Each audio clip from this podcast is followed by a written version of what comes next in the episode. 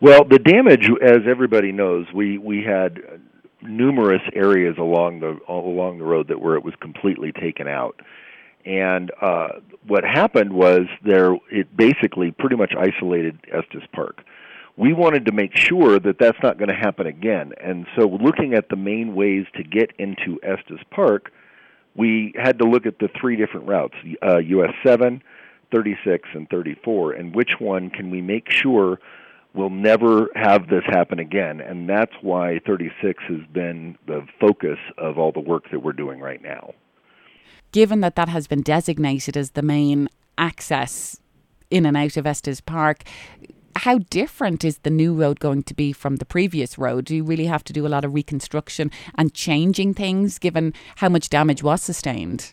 Absolutely, yes. We we are doing a lot more work. What we're basically doing is pulling the road back from the river and putting it onto bedrock so that when it when and if and hopefully it never happens again but if it does um, those waters come over the road again it won't eat away at the underpinnings of the road and, and the road will still be intact.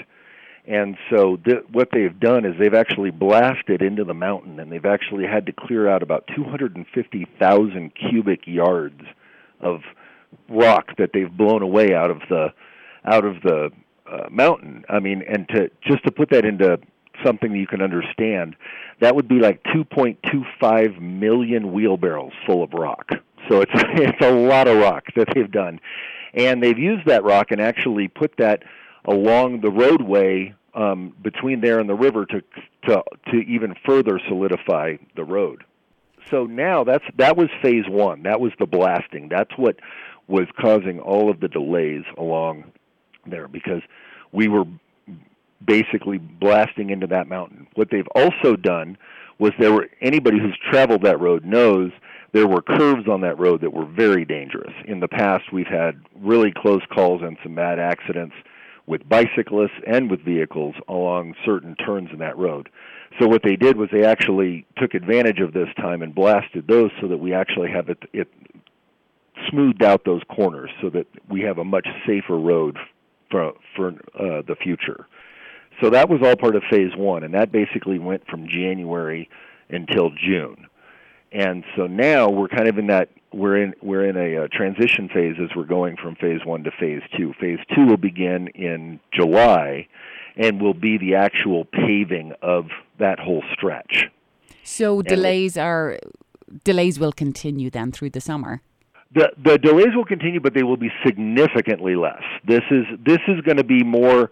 Um, you know, CDOT is uh, very familiar with paving projects, and this is going to be more like a typical CDOT project where we're able to pave.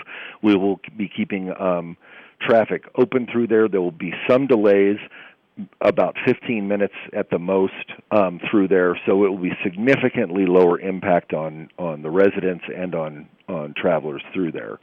Uh, we're also not going to be doing any daytime weekend work as well, so that will also ease the traffic issues along there as well. Well, I'm sure that's a welcome development from both Lyons and Estes Park, given that this is such a busy tourist season for both of those towns. Have you had feedback from either towns as to how they've been impacted by the ongoing work on the road?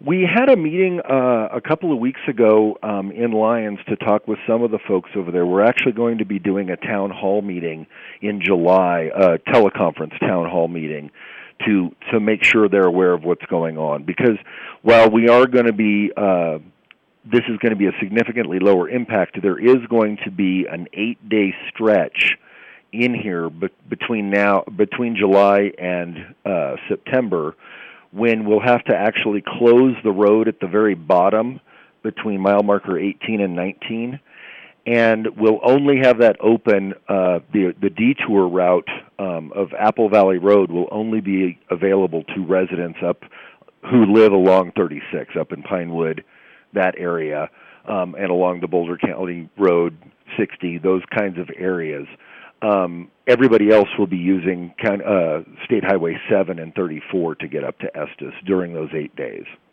Well, Jared, just as we finish up, is there anything that you'd really like listeners to know about the road construction, particularly in the flood recovery process? Well, right now, first off, we appreciate everyone's patience. This has been a, a trying process for everybody, and and we know that this has been quite a just absolutely devastating to the residents out there, and we really appreciate their patience. They've been absolutely wonderful to work with.